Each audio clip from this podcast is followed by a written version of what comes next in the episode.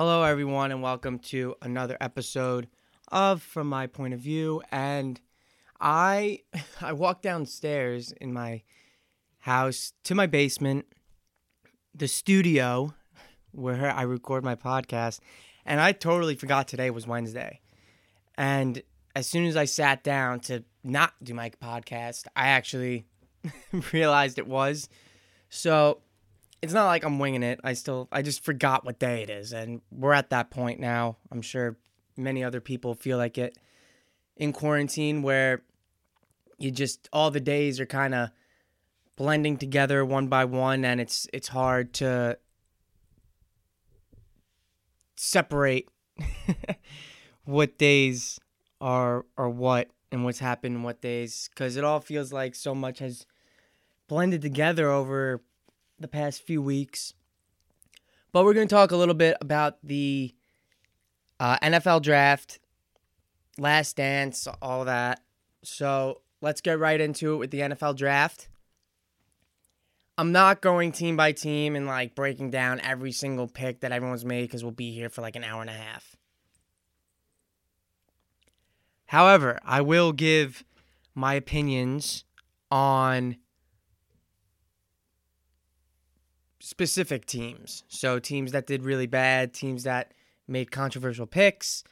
Uh, my team with the Giants, and I'll run through uh, the teams that I'm not really too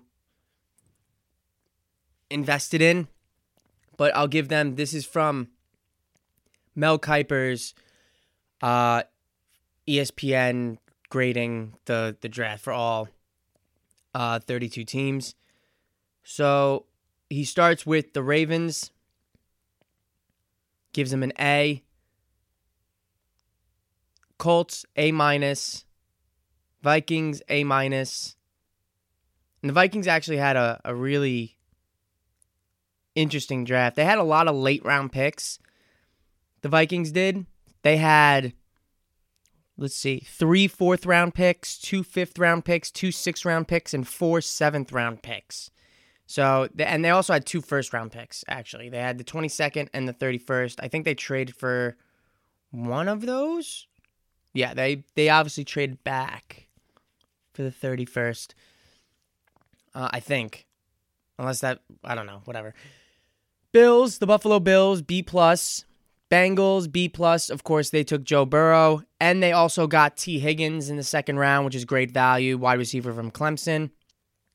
Cleveland Browns, B plus. Cowboys, B plus. Uh, they took CeeDee Lamb and Trevon Diggs in the first two rounds. So CeeDee Lamb was their first overall pick in with the 17th pick, and then Trevon Diggs from Bama in the second round. Cardinals B. Uh, they took Isaiah Simmons with their first pick. Carolina B.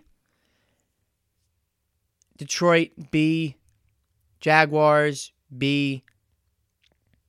And the Jaguars lost uh, a lot of defensive players to uh, pretty. They traded them. You know, they shipped them off. They sh- traded AJ Bouye. They traded Jalen Ramsey. Um, and a bunch of other guys. Calais Campbell, I think, left in free agency, or he might have been traded. I don't remember which one but they go defense for their first two picks with the ninth overall pick and the 20th overall pick. They put they took C.J. Henderson, cornerback from Florida, and K'Lavon Chaisson, outside linebacker from LSU. He is a monster. I love Cl- uh, K'Lavon Chaisson. I thought he was. He always like he always seemed to be the guy that I ended up watching on defense whenever I watched LSU play last year or last season. Las Vegas Raiders, disgusting. B, they kind of took a surprise pick with Henry Ruggs over uh, Jeudy or Lamb. But they Ruggs was the first receiver off the board at 12. And then they, my friend said they reached with Damon Arnette uh, from the cornerback from Ohio State at 19. He was projected to be a mid, he was projected to be a late first round pick somewhere in the 20s, maybe even early second round. He goes 19 to the Raiders. Chargers B, they take their new franchise quarterback, Justin Herbert. Miami Dolphins B, I think this is a little underselling, and I thought the Dolphins had a great draft. They took Tua. They took uh, Tua with the fifth pick, and then with the 18th pick, they took Austin Jackson, offensive tackle from USC, and then they took. Not even going to try to pronounce his last name. Noah Igbinoghene. Uh, actually, I did try to pronounce it, and I think Igbinoghene. Yeah, I don't know. I don't know if that's right, but cornerback from Auburn with their 30th pick, and then a lot of guards. So they went one, two, three offensive linemen, uh, and a top of the line defensive back. So addressed a lot of needs that they had. Giants, my Giants, B again. Kiper gives them a B, but I really liked the Giants draft. I thought they did a great job, specifically in the first three rounds. Uh, they went Andrew Thomas, uh, arguably, I guess, the best offensive tackle in the draft, left tackle from Georgia. And then the second round, they're able to take Xavier McKinney in the with the uh, what's that? The fourth pick in the second round. They took Xavier McKinney, safety from Alabama. He was projected to be a first round pick. Uh, falls early second round right about where they took Landon Collins, also who happened to be another, the last safety from Alabama that they took. They go Matt Peart, offensive tackle, huge offensive tackle, six foot seven from UConn. Actually, I think it was him. He and Andrew Thomas went to the same camp or same camps a few times, I believe, and he said they forged a friendship and he's happy that they're both now on the Giants. They also took uh, last pick that I'm going to talk about for them, Shane Lemieux. He's a guard from Oregon, two time All American, started something like 58 straight games at right guard, I believe, or left guard. Left guard, because I think Matt Peart's a right tackle, Andrew Thomas is a left tackle, Shane Lemieux is a left guard, I believe. So durable, reliable, and Oregon had a very good line last year. So Shane Lemieux, also a good pick at five. The Jets also get a B from Kiper. They take Mekhi Becton, uh, offensive tackle from Louisville, and I mentioned he ran like a, I think it was, I don't remember if it was like a five one or like just below like a five or whatever it was, but he ran a remarkably fast 40 yard dash for someone who weighs, I think it was like 330 pounds or 340 pounds. They take him with the 11th overall pick. They take Denzel Mims, wide receiver from Baylor, in the second round. So both the Giants and the Jets doing the right thing, not surprising anyone, not making any reaches. They take the best offensive tackle available to them at their pick. So I uh I applaud the Jets and Giants for doing that, making their quarterbacks the number one priority, as they should. So, two offensive tackles for the two New York teams. Smart moves. And then they also, Jets get a wide receiver like they needed, and the Giants get a safety, a defensive back like they needed with their second picks. Seattle Seahawks got a B. Tampa Bay Buccaneers got a B uh, taking Tristan. They traded up one pick uh, to take Tristan Wirfs, offensive tackle from Iowa. So they get a tackle in the first round of the draft to help protect Tom Brady. Smart move, considering he's like 42 now. And another interesting pick, their second pick in the, uh, or their first pick in the second round was Antoine Winfield Jr. Very interesting pick because I'm kind of shocked that he's already in the NFL. I can't believe that Antoine Winfield's kid's this old. That being said, Winfield is like 42 now, and he retired. I think when he was like 35. I looked it up. It was tw- I thought he played way later, but 2012 he retired when he was 35 years old. He played for a long time, so obviously the pick there was that Antoine Winfield Jr. is going to a Tampa Bay Bucks team with Tom Brady as the quarterback, and Tom Brady played several years against Antoine Winfield, even though Winfield was uh, a Viking for most of his career. So maybe not that often, but he did play against Antoine Winfield, and now his son, Winfield Jr., is on the same team as Brady. And again, you run with those storylines all day. How great Tom Brady is, his longevity, all these whatever. It, it's it's headline stuff, but it is still as overplayed as a fact like that would be. And I didn't watch the second round of the draft, but I'm sure they hammered home the fact that Antoine Winfield Jr. was going to a team with a quarterback who played against his dad. That's perfect ESPN content, if you ask me. Los Angeles Rams and their disgusting new logos that I'm looking at again. B minus. They didn't have a first round pick, the Rams. So tough draft for them, but can't, what are you gonna do? It's their their hands are kind of locked. The Eagles, B minus. Uh, they took Jalen Reagor, wide receiver from TCU, with their first pick in the first round, and their second pick Second round, 53rd overall, they took Jalen Hurts. I thought that was kind of shocking, very weird. Um, I saw a very funny Spider-Man meme where they're like pointing at each other, and it's uh Jalen Hurts and Carson Wentz discussing how their backups both led their teams to championships. And it was, it was that meme. Great, solid, solid sports meme. Really appreciated that one. Uh, the Steelers, B minus. Steelers again didn't have a first round pick. They traded. They didn't have a lot of picks at all. They had uh, one pick in every round except the fifth. So they had a second, one pick in the second, one pick in the third, two picks in the fourth, a pick in the sixth, and a pick in the seventh. So not a whole lot of drafting done by the Steelers this year. But I'm sure one of those guys they drafted is going to turn out to be an absolute stud because they usually hit on at least one of their draft picks, regardless if they didn't have a first round pick. Doesn't matter. They're, one of these guys is going to be great. This this Chase, Chase Claypool, wide receiver from Notre Dame, they took with the 49th pick overall. I mean, he's he's probably going to be a stud, Pro Bowler next year. San Francisco 49ers, B minus. They replaced De, uh, DeForest Buckner. I almost said D'Brickashaw Ferguson. DeForest Buckner with Javon Kinlaw, defensive tackle from South Carolina.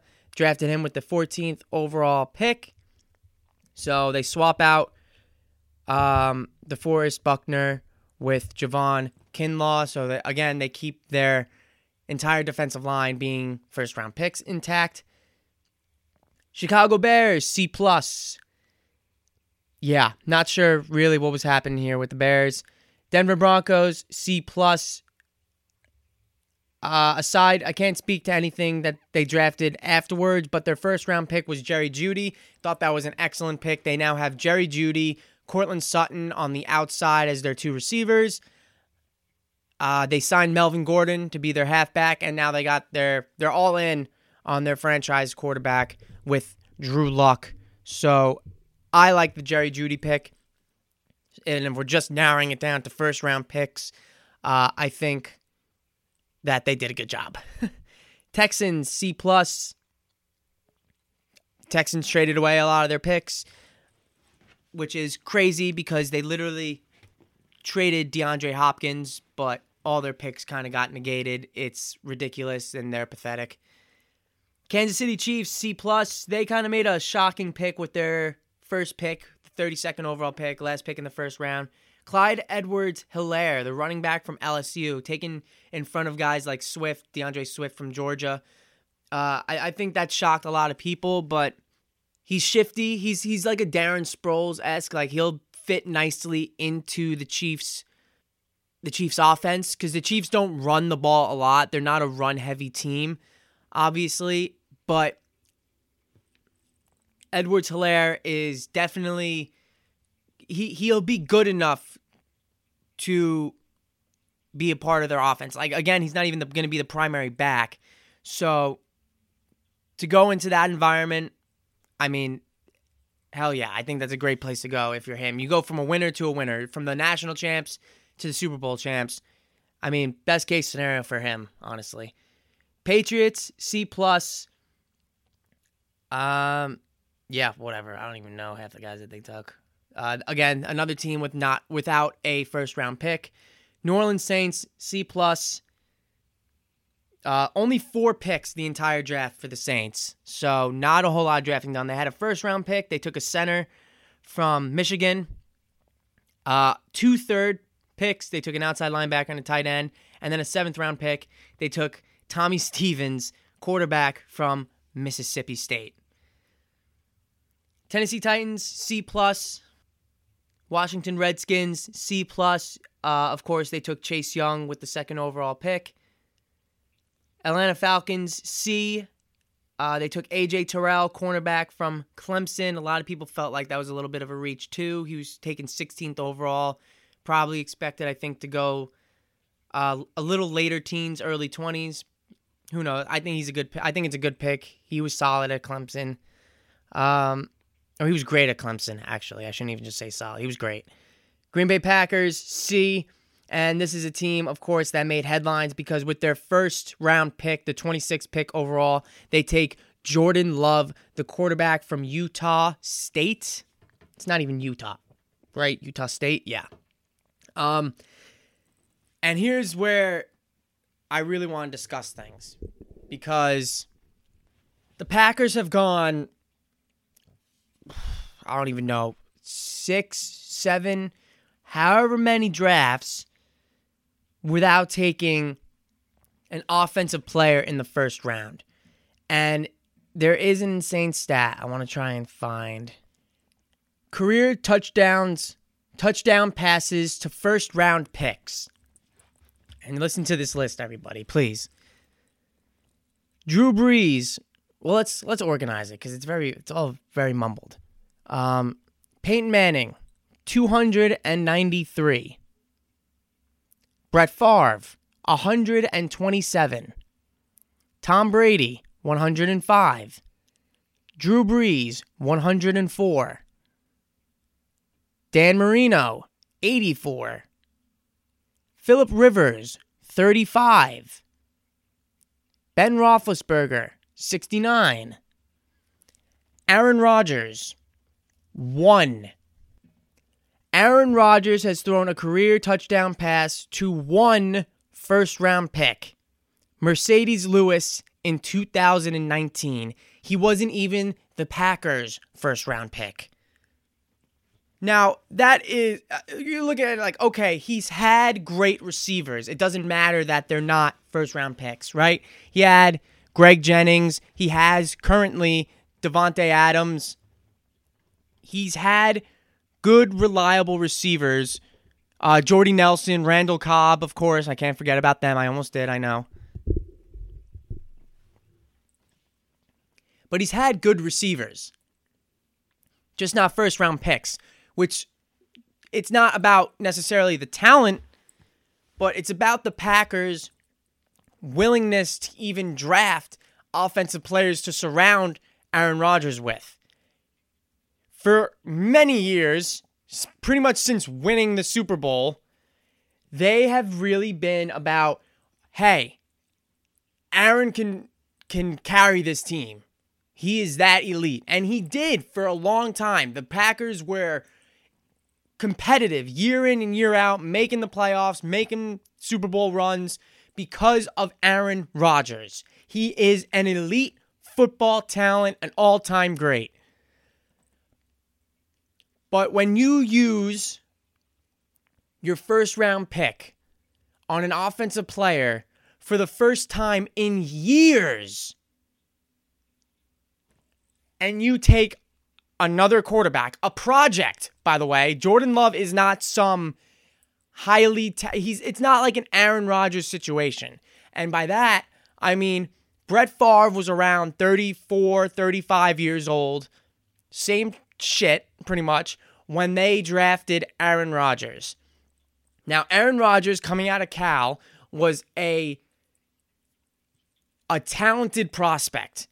Everyone knew he had the talent and again, I'm still not really sure why he slipped in the draft. Apparently, it was because maybe his attitude or whatever, which I mean, we've seen over the past couple years unfold that, yeah, he does have a little bit of an attitude. Um, certainly holds grudges. So he slipped down to the Packers, and the Packers drafted him. Brett Favre was not happy. Him and Aaron Rodgers did not get along.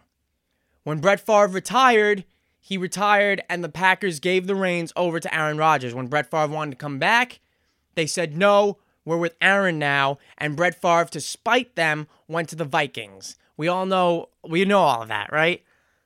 Aaron Rodgers is not Brett Favre. He's not going to retire and then come back and and all have that whole situation happen, right? When Aaron Rodgers retires, it'll be for good. But you are going to have to pry the football from his cold dead hands. It's not like he doesn't get hit a whole lot. He's able to avoid big hits, avoid contacts even when he gets sacked. He's a smart quarterback. Great quarterbacks are smart in that way as they get older even when they do get sacked. Uh, they're able to avoid the big hit. Aaron Rodgers is 35 years old. He's an elite 35 year old. Now the Packers, especially last this past year, they've done they did a great job with it. Were able to kind of lift the load off of him a little bit. Aaron Jones was absolutely phenomenal for the Packers last year. It and the Pat more specifically the Packers defense has been very very good for the past few years now, past 2 or 3 years. They've been getting better and better and even and last year they were very good. So you have a great defense, you have a good running back. Davante Adams was hurt. He missed like I think 5 or 6 games, right? So you have all this. Why not go and get another offensive weapon? Your offensive line's good. Why not go and get another offensive weapon for Aaron Rodgers? Instead, you take a work in progress quarterback. It's pretty disrespectful that the Packers would do this to Aaron Rodgers. Now, it could not it could not be a big deal. Uh, I mean, I think it already is because everyone was pretty shocked that of all teams, the Packers would take Jordan Love. It just doesn't seem like a, a reasonable move, you know? Like that was probably the biggest head scratcher the entire draft.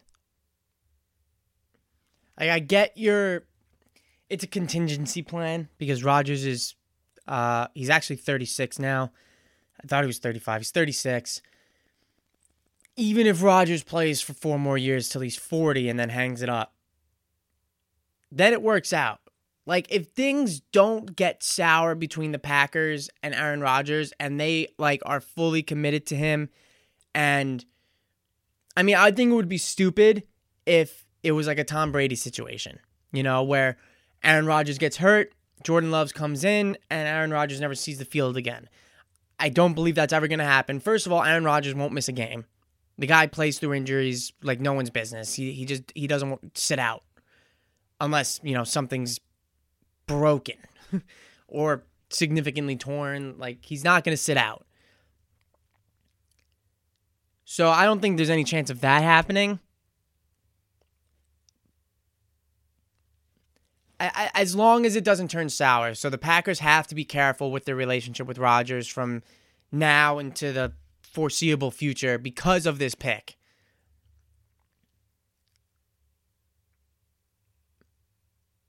And I'm uh, I'm interested to see how that relationship will work out. If Rodgers is going to treat Love the same way that Favre treated him, or if he's going to kind of take the high road and really mentor him and kind of groom him for when he's he's done playing football. Who knows? Okay, The Last Dance.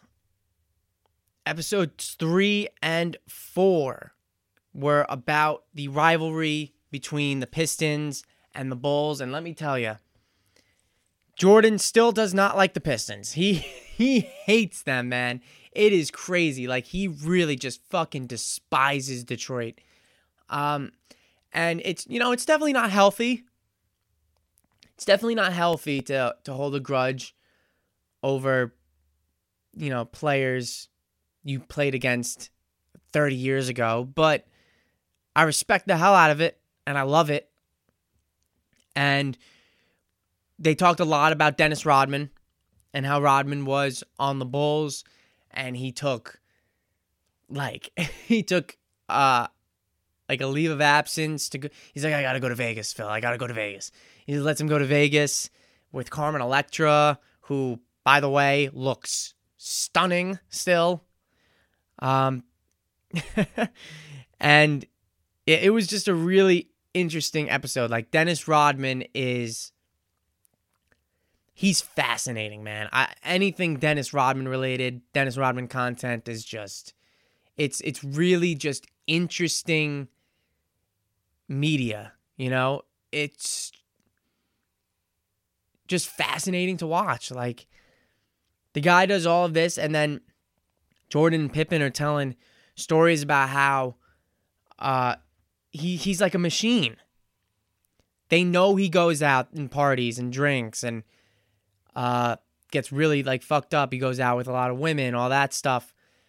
Yet he comes to to practice, he comes to work ready to play and ready to work out every single time. It's just so bizarre to think that that's like a I don't know, man. It's just so weird. It's so weird to think that he's like how how that works for him. I don't know. I've played basketball hungover. It it's fucking terrible. I I don't know. Maybe he doesn't get hungover. I have no idea how that works. And Rodman, hearing everyone talk about Rodman's love for Michael Jordan is so funny. And then he's just like, oh, I respected Michael Jordan. I respected Michael Jordan. But everyone's like, no, he loved Michael Jordan loved him. Like he wanted to be Michael Jordan's guy, like his number one guy. And then he like felt bad when Scottie Pippen came back, and that's why he had to go to Vegas. Oh man, it was a great episode. It was a one. It, was a wonderful episode. Um,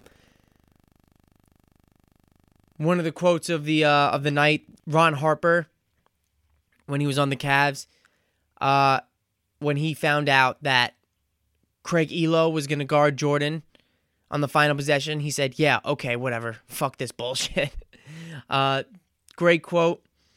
He knew clearly he knew what was going to happen, and it did. Jordan hit that shot over Ehlo to beat the Cavs, and then you have uh, last week they talk about the early playoff exits against the Celtics, and then they lose back to back years to the Pistons, who end up winning the championship, and then they come back after weight training.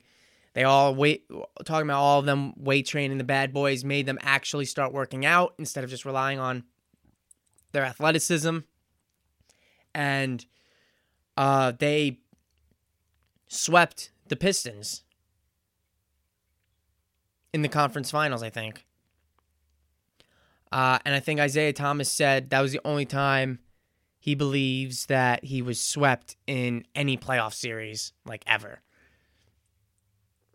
another great um, quote of the night was Jordan uh, Jordan's original reluctance to adapt the triangle offense from Phil Jackson, saying he's like, I know getting everyone the ball. He's like, I don't want Bill Cartwright Bill Cartwright shooting the ball or having the ball in his hands and taking a shot with five seconds left.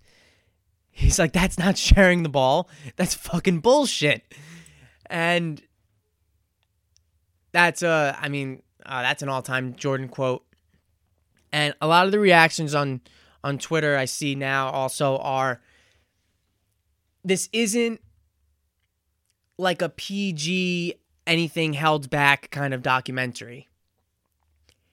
ESPN is airing the explicit version. There's a there's a censored version on ESPN2, but uh, there are no censors on ESPN when they're airing this documentary. And Jordan, Pippen, uh, Horace Grant, calling the Pistons little bitches. That was great. Um, but all these guys, where now I wasn't alive till Jordan last couple years with the Bulls. Um, so I'm not really gonna. I can't count me saying like, "Oh, I've seen Jordan play." Like, no, I was two when they won their last championship. But people are like, "Well, he used to be, you know, smile, kind, you know, a, a gentleman, not making headlines for the wrong reasons because he had all these endorsements with Gatorade and Nike and Hanes and or whatever Fruit of uh, was Fruit of Loom? Hanes? Both? I don't know. I know Hanes is one of them. So but now because he's not and he's like a billionaire already he's kind of letting it fly with the censors and stuff and a lot of people apparently have never heard Michael Jordan really swear so it's good to see this kind of side of him because you can't really trust people who don't swear it's just it's weird it's fucking weird um, they like the fact that Jordan's kind of just letting it fly. And he's saying fuck, shit, bullshit, all that stuff. Uh, and it is cool. I, I mean, I always like seeing athletes swear. I always feel like it's makes them human, you know? Humanize them a little bit. But episodes three and four were fantastic. Fantastic. And I didn't see. I actually I shut it off like an idiot um, before the previews of episodes five and six. So I'm not sure what it's about, but ESPN tweeted out a picture of Kobe, a young Kobe and Jordan. So I'm thinking maybe we might start getting into the Kobe talk um, about Jordan and his relationship with Kobe Bryant. Because I know Kobe's in this documentary. Uh, it's been confirmed already that Kobe Bryant is in this documentary and uh, never before seen footage and all that. So that's going to be very, you know, bittersweet to see him. Uh, new new content from him. But it's going to be I, I whenever he comes on the screen, I'm very excited. So I don't actually know what episodes five and six are going to be on, but they'll be electric regardless. This documentary is I mean, it's it's amazing. Like if you haven't seen it yet, for whatever reason, please, please go and watch it. Uh, it's on ESPN Plus, but they missed. I think you can. Uh, is it on Watch ESPN? You might be able to just like watch it. I don't even know if you need ESPN Plus. I don't know. It's really good. If you're if you're late to the party, you might as well just start watching it um, on TV. They usually air the last two episodes before before the two new episodes, so you can watch two and three, and then three and four, or uh, excuse me, uh, three and four, and then next week five and six, all in a row for four hours, if you want to catch up like that. But I encourage you to find a way to watch this because it's it's so fascinating to watch. Really, it really is. That'll do it for me uh, on this episode of From My Point of View. Thank you all for listening, as per usual. Um, stay safe. I'll talk to you guys next Wednesday.